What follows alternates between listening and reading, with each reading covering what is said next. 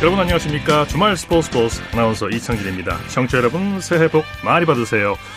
올해도 여전히 여전는 코로나19에도 우리는 임인년 호랑이 기운을 받아서 희망차게 새해를 시작했습니다. 2022년 올해는 스포츠 해다 이렇게 얘기해도 과언이 아닐 정도로 굵직한 국제대회가 스포츠 팬들을 기다리고 있는데요. 베이징 동계올림픽을 시작으로 아시안게임에다가 월드컵까지 대표적인 스포츠 축제가 모두 예정돼 있습니다. 코로나19가 여전히 지속되고 있지만 스포츠를 통해서 위안을 받고 열정과 환희를 되찾을 수 있기를 기대해 봅니다.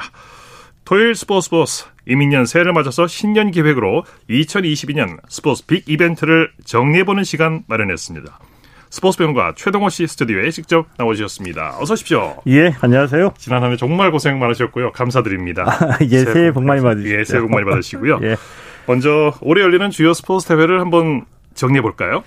어, 예. 우리가 보통 이 스포츠 메가 이벤트라는 얘기를 하거든요. 예. 스포츠 이 메가 이벤트는 어, 스포츠 행사지만 이 스포츠를 넘어서 경제적으로 또 사회적으로 문화적으로 영향을 끼치는 네. 대형 스포츠 이벤트를 얘기합니다. 네. 여기에 해당하는 게 올림픽하고 월드컵이 월드컵이죠. 있거든요. 네. 근데 올해 올림픽 월드컵 다 열립니다. 그런 해가 거의 없었죠. 거의 없었죠. 네. 이게 기억이 코로나, 안 납니다. 코로나19의 영향이에요. 그렇죠. 예. 네.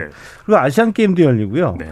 그리고 어, 박태환 선수 이후에 이 세계 수영 선수권 대회는 우리의 관심이 좀 멀어졌죠. 네. 근데 5월에 일본에서 세계 수영 선수권 대회가 열리는데 이 세계 수영 선수권 대회에 다시 관심을 가질 만한 이유가 생겼습니다. 네. 네. 바로 황선우 선수 때문이죠. 그렇죠. 예.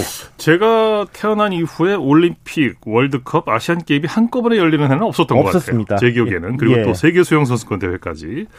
자, 그러면 올림픽부터 살펴보죠. 베이징 동계올림픽 이제 얼마 안 남았는데요. 다음 달에 개막을 하게 되죠. 예, 그렇습니다. 다음 달 4일입니다. 2월 네. 4일입니다. 아, 2월 20일까지 17일간 열리게 되거든요. 네.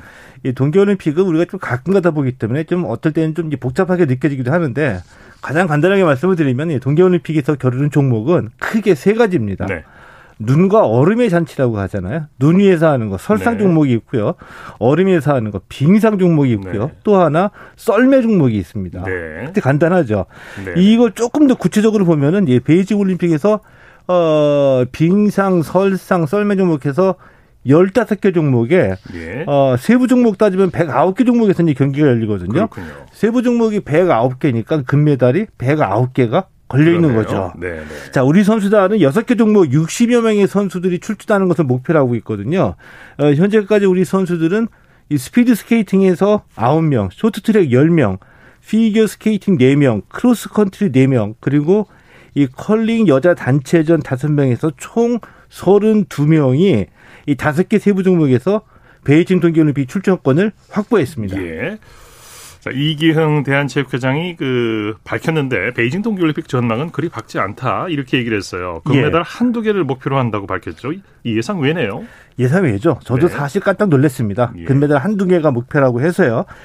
어, 근데 이 이기흥 대한체육회장이 이제 기자간담회에서 금메달 한두 개를 목표로 하고 있고 그나마 이것도 달성되지 않을 수도 있다. 이렇게 얘기를 네. 했거든요. 네. 자, 그러면서 어, 금메달 한 개, 두 개 이외에 이제 스노보드 이상호 선수하고 여자 컬링 팀킴에게 메달을 기대하고 있다. 이렇게 얘기를 했는데 이 평창 동계올림픽에서 우리가 금 다섯 개를 따냈거든요. 예. 2014년 소치에서는 금 세 개, 그리고 2010년 밴쿠버에서 금 여섯 개를 따냈는데 이 금메달로만 보면은 금메달을 한두 개 따낸다, 따낸다고 하면은 2010년 이후에 최악의 성적이라고 할 수도 있는 거죠. 네. 이렇게 안 되길 바랍니다. 그것마저 못할 수도 있, 는 거고요. 예. 가봐야 알겠지만 메달 목표가 왜 이렇게 축소되는지 궁금한데 특별한 이유가 있을까요? 이제 그 부분이 많은 분들이 이제 궁금해하시는 대목인데 네. 이기흥 회장의 답변은 빙상연맹의 잘못된 관행을 바로잡는데 많은 어려움이 있었다. 이렇게 밝혔거든요. 예, 예. 근데 이게 그냥 이 얘기 딱 듣고서 마음에 와닿지는 않아요. 음. 그러니까 예를 들면 잘못된 관행을 바로잡는 거, 어, 뭐 얼마 전에 심석희 선수 이 그 동료들을 어, 비난하는 문자를 네. 보냈기 때문에 자격정지 2개월 받았다. 출전이 불가야. 예, 이전 같았으면 네. 내보냈을 수도 있을 것 같아요. 그런데 지금 우리가 많이 발전이 됐기 때문에 메달보다도 선수들이 어떤 인격이 더 중요하다. 네. 잘못된 건 바로 잡다 해서 이제 출전 자격이 박탈이 됐는데 이런 거를 다 얘기를 하는 건지. 근데 이, 이 가슴에 와닿지는 않는데. 얘기일 수도 있네요. 예. 네. 그래서 이제 제가 듣기로는 이제 빙상인들이 이 얘기를 많이 해요. 코로나 얘기를 많이 하거든요. 네. 의문이 들죠. 코로나는 우리뿐만이 아니라 전 세계 다 공통인데 왜 우리만 어려움을 겪느냐. 그렇죠. 그런데 네. 2020년에는 우리도 그렇고 북미나 유럽도 대회를 전부 다 취소했습니다. 네. 근데 2021년 지난해에는 북미하고 유럽에서는 대회를 열었거든요. 근데 우리는 네. 취소했어요. 그러니까 음. 이러다 보니까 우리 선수들은 국제대회 출전 경험이 확실히 줄어들었죠. 네. 훈련 시간도 부족해졌습니다. 경험과 경쟁력이 떨어진다는 얘기죠. 예. 그래서 네. 우리 대표 선수들이 지금 세계적인 수준에서 봤을 때 어느 정도에 있는지도 가늠하기 어렵다. 네. 이런 얘기를 하는 빙상인들이 있었거든요. 음. 이 점이 굉장히 어려워진 거죠. 네. 그래도 늘 그랬지만은 매 대회마다 깜짝 스타가 나오지 않습니까? 예. 이번에도 뭐 우리 선수들 선전할 거라고 믿는데 지켜볼 만한 선수들이 있다면 어떤 선수가 있을까요? 어, 쇼트트랙의 남자 황대헌 선수 있고요. 네. 악마의 재능을 가진 선수라고 보통 네. 얘기를 하죠. 여자는 최민정, 최민정 선수가 있고요. 선수, 네. 이 스피드 스케이팅에서는 매스 스타트의 정재원 선수인데 이 정재원 선수 평창 때만 하더라도 페이스메이커를 뛰던 선수인데 네. 성장을 했습니다. 네. 그 여자에는 김보름 선수가 있고요. 또 남자 1500m 김민석 선수에게도 기대를 한번 해볼 만합니다. 그리고 이제 많이 알려져 있는 스노보드의 이상호 선수도 충분히 메달을 딸 실력이라고 보고요. 네. 여자 팀팀 컬링도 메달을 노려볼 만하죠. 어, 그 스켈레톤의 윤성빈 선수가 있는데 윤성빈 선수는 최근에 좀 성적이 부진하거든요. 근데 오늘 네, 좋은 네. 소식이 들려왔어요. 그렇죠. 이제 그동안 스켈레톤 하면은 윤성빈 선수 얘기만 했는데 이 정승기 선수가 오늘 월드컵 6차 대회에서 동메달을 차지했습니다. 네, 기, 네. 기대감을 주고 있는 거고요. 그 특별히 뭐 메달 얘기가 아니야. 우리나라 한국 크로스컨트리의 전설이라고 불리우는 선수가 있거든요. 네. 이채원 선수인데 이채원 선수는 2002년 소울트레이크 올림픽 이후부터 지금까지 6회 연속 올림픽 출전하게 네, 됐습니다. 네. 대단하죠.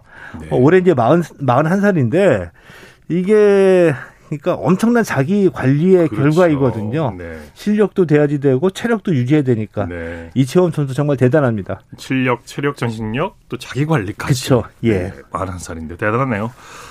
자, 베이징 동계올림픽에서 5월에는 일본 후쿠오카에서 세계 수영 선수권 대회가 열리는데 황선호 선수 충분히 금메달에 도전해 볼만 하죠. 예, 그렇죠.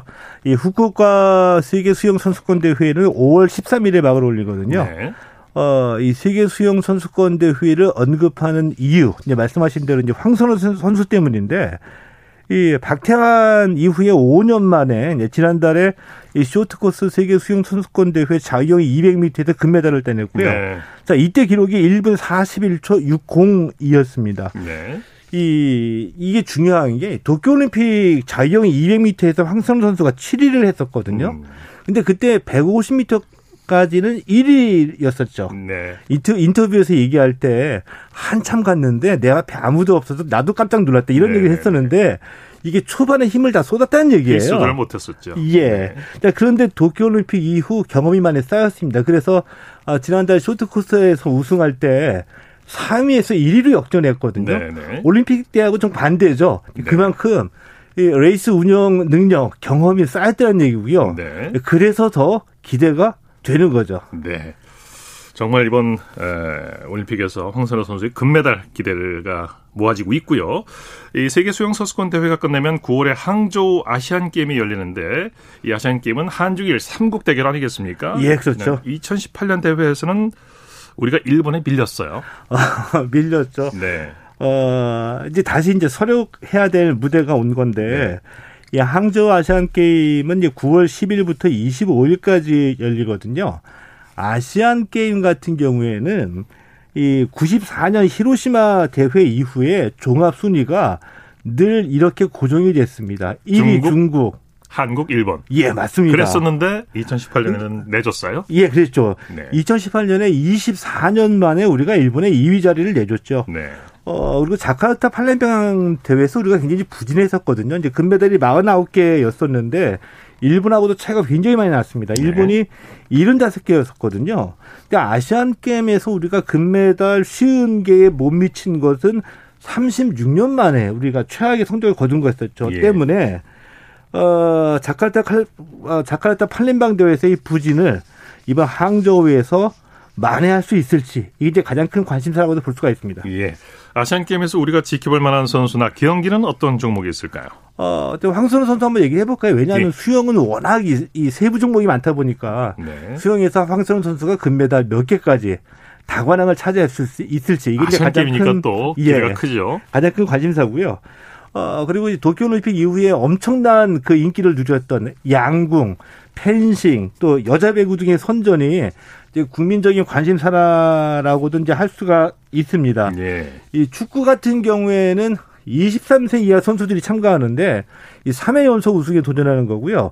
야구 대표팀도 특별한 관심사를 네. 받고 있죠. 왜냐하면 아시안 게임 때마다 늘이 네. 선수 선발과 관련해서 병역 특히 논란이 있었죠. 예. 자, 그리고 지난 도쿄 올림픽에서 여섯 개 팀 가운데 4위에 그쳤습니다. 네. 때문에 야구 대표팀으로서는 나름 명예 회복의 무대라고도 풀 수가 있는 그렇습니다. 겁니다. 권토중내 해야죠. 예. 아시안 게임이 끝나면 이제 카타르 월드컵이 이어집니다. 사상 최초로 겨울에 열리는 월드컵이에요. 예, 맞습니다. 이 카타르 월드컵은 11월 21일에 막을 올리는데 네. 이 카타르 올림픽 유치할 때 그때 카타르에서 내걸었던 이 슬로건이 아직도 저는 기억에 남고 있거든요. 근데 네. 뭐라고 했냐면은 사막에서 축구를 이라고 했습니다. 근데 네. 모두들 벙쪘죠. 사막에서 무슨 축구를. 네, 네. 그때 해결책으로 내세운 게 축구장에다가 에어컨을 설치하겠다였습니다. 예. 상상을 해보는데 이 축구장이 어떻게 에어컨을 이런 고민이 들었었거든요. 근데 네. 그 실현이 됐습니다. 네. 에어컨을 단 축구장이 다 준비가 다 돼 있고요. 아, 네. 근데 이 카타르 월드컵이 여러 가지 의미가 있는데 말씀하신 대로 사상 최초로 겨울에 열리는 월드컵이고요.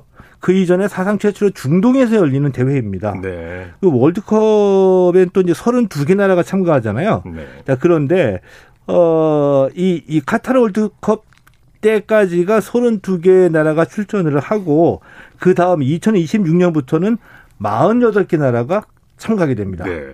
이 정도면 선수들이 경기하기는 괜찮을까요? 어, 11월 뭐 21일이고. 괜찮죠. 괜찮겠죠. 물론, 예, 물론 네. 이제 그 겨울이라고 해서 카타르 겨울이 우리처럼 추운 거는 아니고 네. 그나마 선선한 네. 날씨이고요. 경기 시간도 다 저녁 시간대로 그렇군요. 조정을 합니다. 네. 지금 뭐 월드컵 최종 예선전이 한창 진행 중인데요. 우리 대표팀은 사실상 본선 진출을 확정 지었다고 볼 수 있죠. 어, 예, 그렇게 얘기 를 해도 틀린 얘기는 아닙니다. 네. 아, 현재까지 13개 팀이 이제 출전했고요. 우리 대표팀은 A조에서 이란이 1위, 우리가 2위인데 네. 어, 이제 4경기가 남았거든요. 4경기 남은 경기 일정을 감안해 봤을 때 어, 2위로 최소한 2위로 어, 본선 지출이 유력해 보이고요. 네. 우리나라가 카타르 월드컵에 참가하게 되면은 10회 연속 월드컵 출전 기록을 세우게 됩니다. 예. 자, 신년 기획 2022년 스포츠픽 이벤트 스포츠 평론가 최동호 씨와 함께했습니다. 오늘 고맙습니다. 예, 고맙습니다.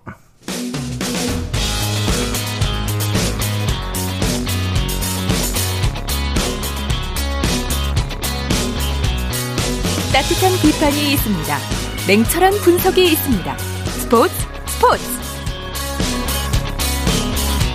토요일 스포츠 스포츠 생방송으로 함께하고 계십니다. 9시 33분 지나고 있습니다. 이어서 축구 소식 살펴보겠습니다. 중앙일보의 박린 기자와 함께합니다. 안녕하세요. 네, 안녕하세요. 네, 지난 한 해 감사했고요. 새해 복 많이 받으십시오. 네, 새해 복 많이 받으십시오. 네, 감사합니다. 토트넘 손흥민 선수가 새해 첫날 골 사냥에 나서죠? 네, 한국 시간으로 오늘 밤 자정입니다. 그 와퍼드와 프리미어리그 원정 경기를 앞두고 있고요. 어, 토트넘이 그 작년 11월에 콘테 감독 부임 후에 6경기 연속 무패를 달리면서 그 현재 7인데요. 네. 어, 17위 팀 와퍼드를 상대로 어, 새해 또 새해 또 첫 승을 노립니다. 그렇죠. 올 시즌 손흥민 선수가 10호 골에 도전하게 되는 거죠. 네, 맞습니다. 뭐 리그에서 8골, 유로파 컨퍼런스 리그에서 한 골이니까 지금까지 총 9골을 기록 중이고요. 네. 어, 한 골만 더 넣으면 10호골이고 어, 어, 그리고 2016년부터 6시즌 연속 두 자릿수 득점도 달성을 하게 됩니다. 네, 그동안 손흥민 선수가 왓퍼드에 강한 면모를 보였죠. 네, 그렇습니다. 뭐 작년 8월 왓퍼드전에서도 뭐 프리킥을 골로 또 결승 득점을 만들어냈고요. 어, 지금까지 와퍼드를 상대로 11경기에서 6골 1도움을 올리면서 어, 굉장히 뭐 강한 모습을 보였고요. 어, 그래서 더욱더 또 득점이 기대가 됩니다. 네. 그리고 손흥민과 케인 선수의 합작골도 이제 나올 때가 됐어요. 네, 지금까지 프리미어 리그에서 35골을 합작을 했고요. 네. 한 골만 더 보태면 첼시 드록바와 어, 램파드가 보유한 어, 역대 최다 합작골 36골과 어, 동료를 이루게 되는데요. 네. 어, 사실 말씀하신 대로 케인 선수가 뭐 최근에 좀 부진을 했었는데 어, 콘테 감독 부임 후에 어, 최근 3경기 연속 골을 터뜨리면서 살아났거든요. 네. 그래서 말씀하신 대로 어, 이제는 좀 합작골이 좀 나올 때가 됐습니다. 예.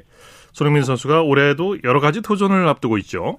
네, 우선 가깝게 이번 달 6일과 13일에 첼시와 리그컵 4강전을 치르거든요. 뭐 만약에 여기서 올라가서 어, 결승에서도 좋은 모습을 보인다면 어, 프로 공식 대회 또 첫 우승을 또 달성을 할 수 있는 또 이런 기회가 있고요. 네. 어, 또 11월에는 또 카타르 월드컵을 음, 앞두고 있는데 뭐 본인도 SNS를 통해서 어, 큰 꿈에 도전하겠다 또 이런 의지를 어, 밝힌 상황입니다. 예.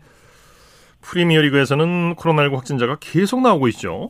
네, 그 리버풀에서도 코로나 확진자가 3명이나 더 나왔습니다. 예. 뭐 앞서 어, 판데이크와 뭐 파비뉴 등 4명이 확진됐었는데 어, 이번에 추가 확진자가 또 발생을 하면서 또 첼시와의 맞대결을 앞두고 어, 비상이 걸렸고요. 어, 그리고 뉴캐슬에서도 확진자가 대거 나오면서 어, 내일 사우스템프턴전이 또 연기가 되면서 어, 프리미어리그 일정도 굉장히 또 차질을 빚고 있습니다. 네. 독일 마인츠 이재성 선수가 독일 무대에서 가치를 인정받았다고요. 네, 독일 매체 키커가 분데스리가 포지션별로 등급을 매겼거든요. 어, 이재성 선수가 공격형 미드필더 전체 그 10위에 오르면서 예. 어, 내셔널 클래스 이 부분에 이름을 올렸습니다. 어, 이재성 선수가 그 홀슈타인 킬에서 마인츠로 옮긴 뒤에 15경기에 출전해서 2골 2도움을 올렸거든요. 네. 어, 이적한 지 6개월 만에 어, 독일 무대에서도 또 이런 실력을 인정을 받고 있습니다. 네. 우리나라 축구 대표팀이 다음 달 월드컵 예선을 중립 지역에서 치르게 됐다고요. 네, 맞습니다. 그 우리나라 대표팀이 그 다음 그 다음 달 1일에 그 월드컵 최종 예선 경기를 앞두고 있는데요. 네. 어, 그 시리아와 경기를 앞두고 있거든요. 그런데 그 시리아 원정이 아니고 아랍에미리트에서 좀 치르게 됐습니다. 예. 그 시리아 자국 사정 때문이고요. 어, 그렇기 때문에 일단 25일에 어, 레바논에서 원정 7차전을 갖고 어, 이후에 아랍에미리트에서 어, 시리아와 맞붙게 됐습니다. 그렇게 됐군요. 국내 프로축구 K리그 소식 알아볼까요? 포항이 FA컵 결승전 주인공을 영입했군요. 네, 정재희 선수인데요. 어, 작년에 전남 소속으로 그 축구협회 FA컵 결승 2차전에서 어, 대구를 상대로 역전 결승골과 어, 도움을 올리면서 뭐 우승도 이끌었고 MVP도 받았던 선수입니다. 네. 어, 이 선수가 뭐 빠른 돌파와 드리블이 강점이라서 또 포항 공격진에 그 굉장히 또 도움이 될 것으로 보입니다. 네. 그리고 성남은 베테랑 골키퍼 김영광 선수와 재계약했네요. 네, 사실 김영광 선수가 뭐 작년에도 뭐 K리그 정경기에 출전을 해서 어, 성남의 일부 리그 잔류를 또 지켜낸 선수고요. 예. 어, K리그 통산 556경기에 출전해서 어, 최다 출전 2위 선수인데 어, 이 선수가 지금 새해 40살이 됐는데 어, 성남이 오늘 재계약을 또 발표를 했고요. 어, 김용광 선수도 어, 40살에도 현역 선수로 뛸 수 있어서 어, 큰 행운이고 어, 그 올해도 또 변함없는 모습을 보여드리겠다. 또 이런 각오를 밝혔습니다. 네. 신태용 감독이 이끄는 인도네시아는 오늘 스즈키컵 결승 2차전을 치르죠. 네, 그 인도네시아가 조금 전 9시 반부터 그 싱가포르에서 어, 태국과 스즈키컵 결승 2차전을 치르고 있습니다. 네. 어, 그제 결승 1차전에서 태국의 0대 4로 좀 대패를 당해서 오늘 4골 차 이상으로 승리를 해야 또 우승을 바라볼 수 있는 어, 좀 다소 좀 불리한 상황입니다. 이러면 참 어려워지겠네요. 동남아시아에서는 태국이 참 강한 팀이죠. 네, 맞습니다. 뭐 결승 1차전만 보더라도 뭐 태국이 인도네시아보다 뭐 역습이라든지 패스 플레이, 골 결정력까지 모두 한 수 위였고요. 어, 대회 또 최다 우승 그 다섯 번이나 우승을 거둔 어, 팀인데다가 어, 뭐 키는 작은데 뭐 굉장히 또 잘하는 그 송크라시라는 선수도 좀 보유를 하면서 어, 전력상으로는 지금 태국이 좀 굉장히 좀 앞서 있는 상황입니다. 네. 그래도 신태용 감독 공은 둥글, 둥글다 이렇게 또 어, 각오를 밝혔다고요.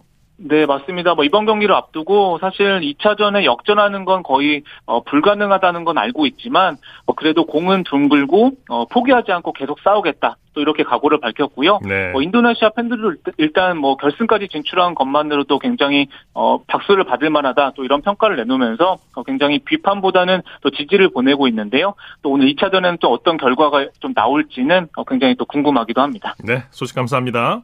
네, 감사합니다. 축구 소식 중화일보의 박린 기자와 정리해드렸습니다.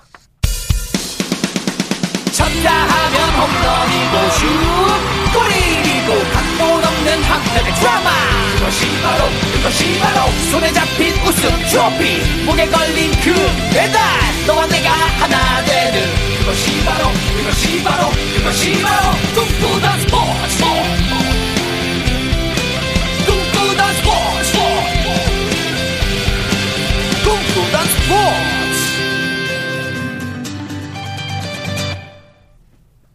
토요일 스포츠 스포츠 생방송으로 함께하고 계십니다. 9시 40분 지나고 있습니다. 이어서 프로농구 소식입니다. KBS N스포츠의 손대범 농구 해설위원과 함께합니다. 안녕하세요. 네, 안녕하십니까. 수녀님 올해도 건강하시고요. 다양한 농구 소식 전해주십시오. 고맙습니다. 네, 새해 복 많이 받으십시오. 네. 열심히 하겠습니다. 네, 새해 첫날 오늘 경기장 분위기가 다른 날보다 좀 뜨거웠을 것 같은데 어땠나요? 네, 역시나 뭐 새해를 맞아서 여- 휴일이기도 하고요. 많은 팬들이 경기장을 찾아와 주셨고요. 어, 또 새로운 한 해를 맞아서 또 선수들 선전을 기원하는 팬들의 목소리도 들려왔습니다. 네. 자, 선두 KT가 삼성을 꺾고 새해부터 힘찬 질주를 시작했네요. 네, 수원에서 열린 경기인데요. KT가 삼성을 꺾고 85대 68로 제압하고 5연승을 달렸습니다. 네. 홈 경기만 따지면 어느덧 홈 10연승인데요. 오늘 승리 덕분에 2위인 SK와의 승차를 두 게임 반차로 늘렸고요. 네, 반대로 네. 삼성은 10연패에 빠지고 말았습니다. 네. 양 팀이 3쿼터까지 접전을 벌였는데 승부가 어디서 갈렸습니까? 네, 전반까지는 삼성이 제법 잘 쫓아갔습니다. 하지만 후반전 흐름이 완전히 뒤바뀌었는데요. 어, 삼성의 고질적인 약점이 나왔죠. 한번 네. 득점이 안 나면은 어, 굉장히 고전하는 모습을 보였는데 오늘도 62대 58로 뒤지던 상황에서 5분간 삼성이 무득점에 묶이면서 점수차가 12점 차까지 벌어졌습니다. 네. 어, KT는 라렌 선수가 25득점, 또 허운과 김동욱 선수, 여기에 양홍석 선수까지 가세하면서 이 점수차를 두 자리로 벌린 뒤에는 또 결국 리드를 끝까지 지켜갔습니다. 네, 서동철 감독 팬들에게 새해 선물을 드린 것 같아서 기쁘다 이렇게 말했네요. 그렇습니다. 역시나 홈에서 연승 기록도 세웠고 또 홈에서 계속 이기는 것만으로도 이 홈팬들을 즐겁게 해주기 때문에 굉장히 만족스럽고 또 기쁘다는 소감을 남겼습니다. 네, 삼성은 최하위 탈출이 점점 어려워지고 있네요. 네, 원정 15연패에 빠지게 됐는데요. 이게 삼성 창단 이래 역대 기록이라고 합니다.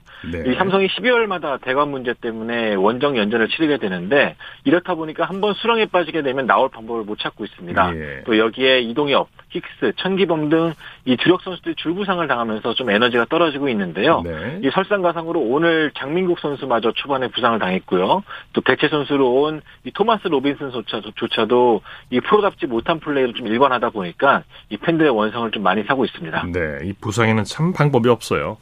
오리온이 한국가스공사를 꺾고 대구에서 의미 있는 승리를 거뒀네요.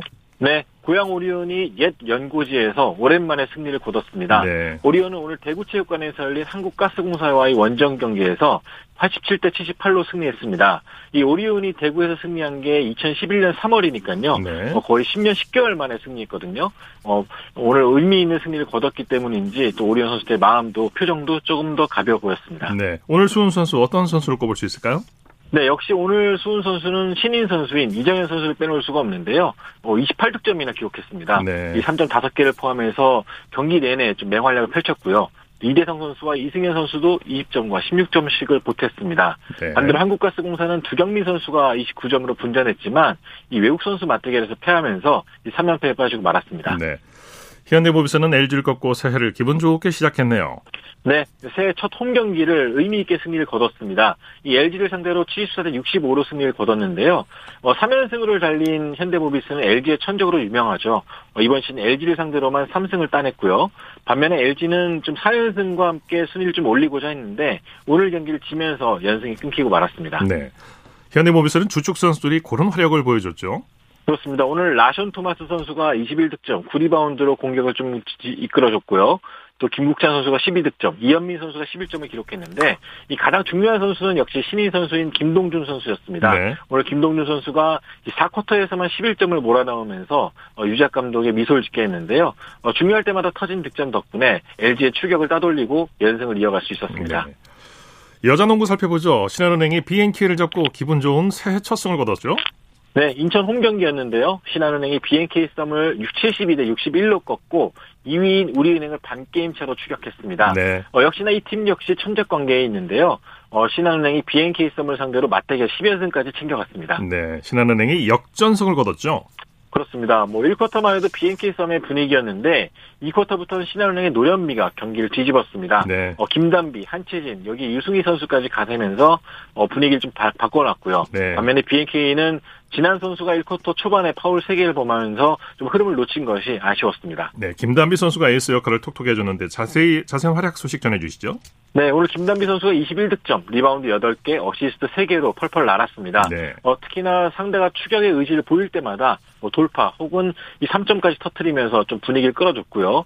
또 한채진 선수가 16득점, 또 유승희 선수가 이 3쿼터 김단비 선수가 휴식하는 동안에 어, 7점을 혼자 넣으면서 분위기 잘 끌어준 것이 또 승리의 원동력이 됐습니다. 예. NBA 소식 살펴보죠. 레이커스가 포틀랜드를 상대로 대승을 거뒀네요. 네, NBA는 이제 12월 마지막 경기, 올해 마지막 경기를 또 치렀는데요. 어, LA 레이커스가 포틀랜드를 상대로 139대 106으로 대승을 거두었습니다. 네. 어, 르브론 제임스 선수가 오늘도 맹활약을 했는데요. 어, 43득점에 14리바운드로 어, 팀을 이끌었고요. 반면에 포틀랜드는 초반부터 좀 무기력한 모습을 보인 끝에 경기 내내 끌려다녔습니다. 네. 자, 국내 프로농구 내일 경기 일정 관전 포인트 짚어주시죠. 네, 내일은 네, 네 경기가 열립니다. 일단 한국가스공사와 LG가 맞붙게 되고요. 또 현대모비스와 고양 오리온이 맞붙습니다. 네. 또 5시에는 KCC와 LG가, 아, KCC와 SK가 맞붙게 되는데요. 어, 3시에 경기를 치를 네 팀 모두 다 이틀 연속 경기라서 이 체력 관리가 굉장히 중요해 보입니다.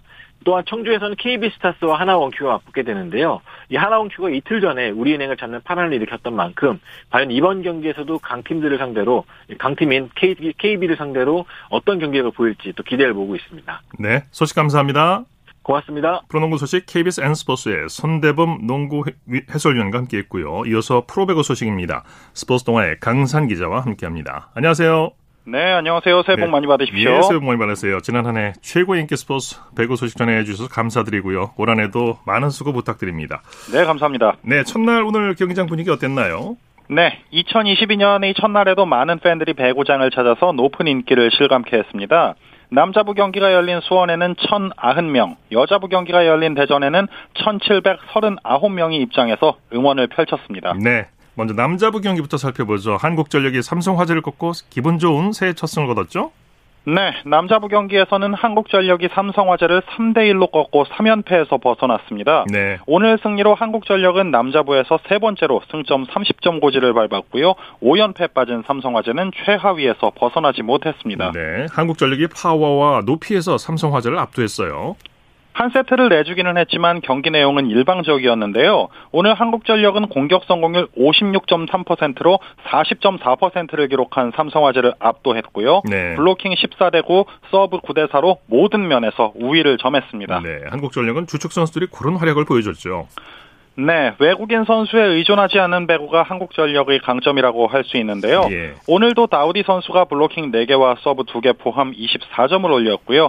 서재덕이 16점, 신영석이 13점, 임성진이 10점을 따내면서 공격 루트를 넓힌 전략이 통했습니다. 네. 한국 전력의 장병철 감독 오늘 경기로 터닝 포인트를 마련했다. 이렇게 얘기를 했네요. 네, 장병철 감독은 오늘 경기를 마친 뒤에 오늘 경기가 선수들에게 터닝 포인트가 될 것으로 기대한다면서 체력적인 측면에선 모든 팀들이 비슷하기에 자신감이 가장 중요하다고 강조했습니다. 네. 여자부 경기 살펴보죠. KGC 인삼공사가 페퍼저축은행을 제압하고 새해 첫 경기 승리로 장식했네요. 네, 그렇습니다. 여자부 경기에서는 KGC 인삼공사가 1시간 18분 만에 페퍼저축은행을 3대 0으로 완파하면서 3위로 올라섰고요. 네. 14연패 늪에서 벗어나지 못한 페퍼저축은행은 최하위에 머물렀습니다. 네. KGC 인삼공사가 블로킹에서 압도했죠. 네, 그렇습니다. 블로킹뿐만 아니라 오늘 모든 면에서 인삼공사가 압도적인 경기력을 네. 선보였는데요. 팀 공격 성공률이 50.6%에 달했고요. 블로킹 10대 3, 서브 7대 2의 우위를 점하면서 손쉬운 승리를 따냈습니다. 네. KGC 인삼공사 선수들도 고른 활약을 보여줬고요. 네, 그렇습니다. 외국인 선수 옐레나가 양팀 최다인 15점을 따냈고요. 정호영이 개인 최다인 5개의 블로킹을 포함해 14점, 이선우가 11점, 이소영이 10점을 따냈습니다. 뭐 옐레나와 이소영을 제외하면 팀의 미래 주역들이 다득점을 해내면서 예. 큰 희망을 키웠습니다. 이 부분이 중요한 거죠. 그렇습니다. 페퍼저축은행은 부진이 너무 길어지네요. 그렇습니다. 사실 좀 생각보다 일찍 첫 승리를 따내면서 경쟁력을 더 발휘할 수 있을 것으로 기대를 했었는데요. 결과적으로는 얇은 선수층이 좀 발목을 잡고 있습니다. 네. 김영실 감독은 불필요한 범실이 줄어들지 않는다고 지적을 하면서도 젊은 선수들인 만큼 길을 살려줘야 하고 더 잘할 수 있다는 희망을 불어넣을 수 있도록 하겠다고 밝혔습니다. 네. 소식 감사합니다. 네, 고맙습니다. 프로배구 소식 스포츠 동아의 강산 기자와 함께했습니다.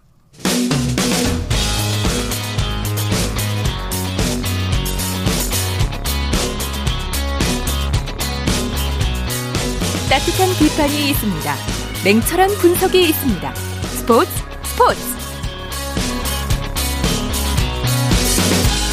이어서 스포츠 스타들의 활약상을 살펴보는 스포츠를 빛낸 영웅들 시간입니다. 정수진 리포터와 함께합니다. 어서 오십시오. 네, 안녕하세요. 오늘은 여자 배구팀으로 둥지를 튼 김호철 감독 얘기를 해주신다고요? 네, 요즘 여자 배구에서 가장 많이 언급되는 감독이 IBK 기업은행 알토스 배구단의 김호철 네. 감독이죠.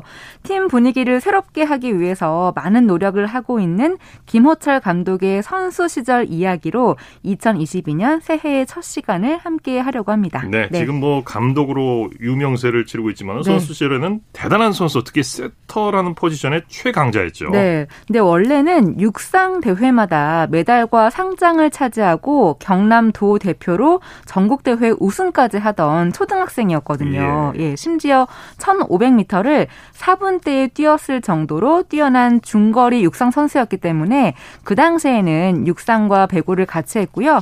배구를 본격적으로 한 건 중학교 때부터였습니다. 네. 특히 배구에 전념하기 위해서 서울로 전학을 왔고 한양대학교에 입학한 75년도에는 처음으로 국가대표에 선발이 됐습니다. 이름이 7학번이었군요. 네. 국제대회에서도 큰 활약을 했었죠. 네, 78년 이탈리아 로마에서 열린 세계 선수권 대회에서 그 실력을 마음껏 선보이면서 한국이 세계 4위를 했고요.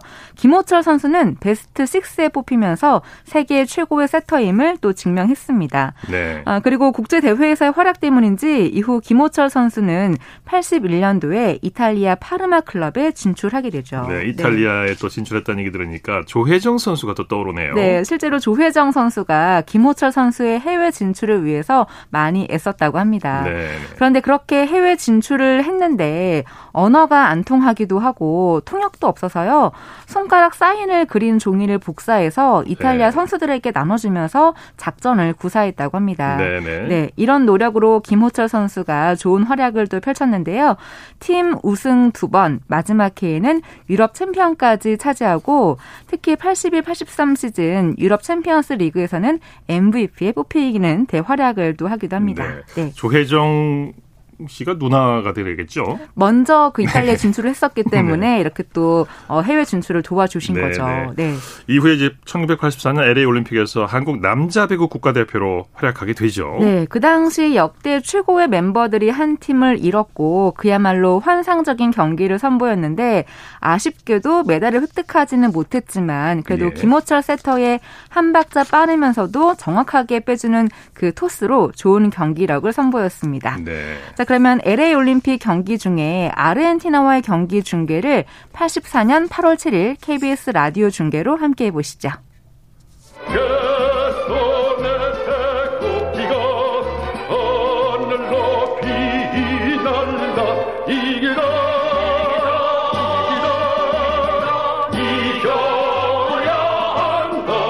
여기는 LA 올림픽 배구 경기가 벌어지고 있는 롱비치 스포츠 아레나 체육관입니다.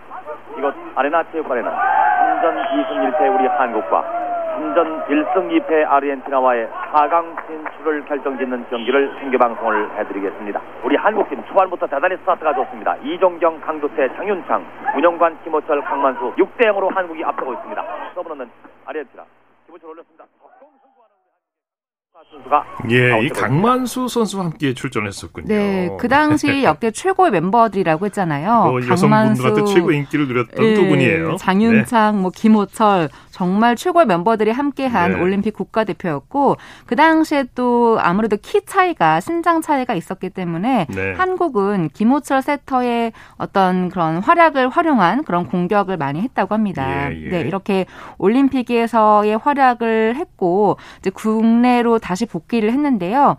어, 복귀한 팀이 현대자동차 서비스였어요. 네, 근데 네. 여기에서 활약을 하면서 뭐 마술의 손, 컴퓨터 세터, 황금의 손, 음. 점프 캥거루 히어로 등 정말 많은 별명이 붙을 정도로 국내 배구에 활력을 불어넣었습니다. 예. 어, 특히 어디로 갈지 모르는 이 김호철 선수의 토스는 상대 블로커에게 그야말로 악몽이었다고 해요. 네. 네. 해외에서의 활약도 좋았지만 국내에서도 대단했죠. 네. 특히 그 86년 2월 25일 제3회 대통령배 배구대회 결승전에서는 그 현대자동차 서비스와 한양대가 만났는데요. 네. 김호철 선수의 블로킹으로 한양대의 추격 의지를 또 꺾어버리기도 세타가 했습니다. 블로킹을 했군요. 네, 키도 단신이시잖아요. 네. 예, 그런데 블로킹을 또 하면서 어, 한양대의 어떤 추격 의지를 꺾어버렸는데 이 대회에서 그 어, 현대자동차 서비스가 우승을 하면서 김호철 선수가 MVP를 또 받기도 했습니다. 네. KBS N 스포츠 동영상 채널에 올라온 Back to the V라는 제목의 영상에서 그 활약상 들어보시죠. 컴퓨터 세터라는 별명이 붙을 만큼 그 세터의 역할을 굉장히 잘 하시는데요. 토스를 해줄 때 상대편의 어디를 보고 캐치를 해서 토스를 해주시나요? 글쎄요, 뭐 제일 먼저 보셨던 것은 상대방 브라킹 을 제일 먼저 봐야 되겠죠. 그런데 그게 기신이 안 되면서 항상 볼 수는 없고 그냥 직감적으로 토스하고 있어요. 현대 자동차 서비스. 이번 대회에 가장 주목을 받는 팀입니다. 1, 2대회에서 3위에 머물렀던 팀. 18명의 선수 중 무려 7명의 노장 선수들을 교체했습니다. 9번이 바로 김호철 선수입니다. 우리나라 대표군의 기동 세터, 현역 남자 배구 선수 가운데는 어, 거의 그 최고참 선수 아니겠습니까?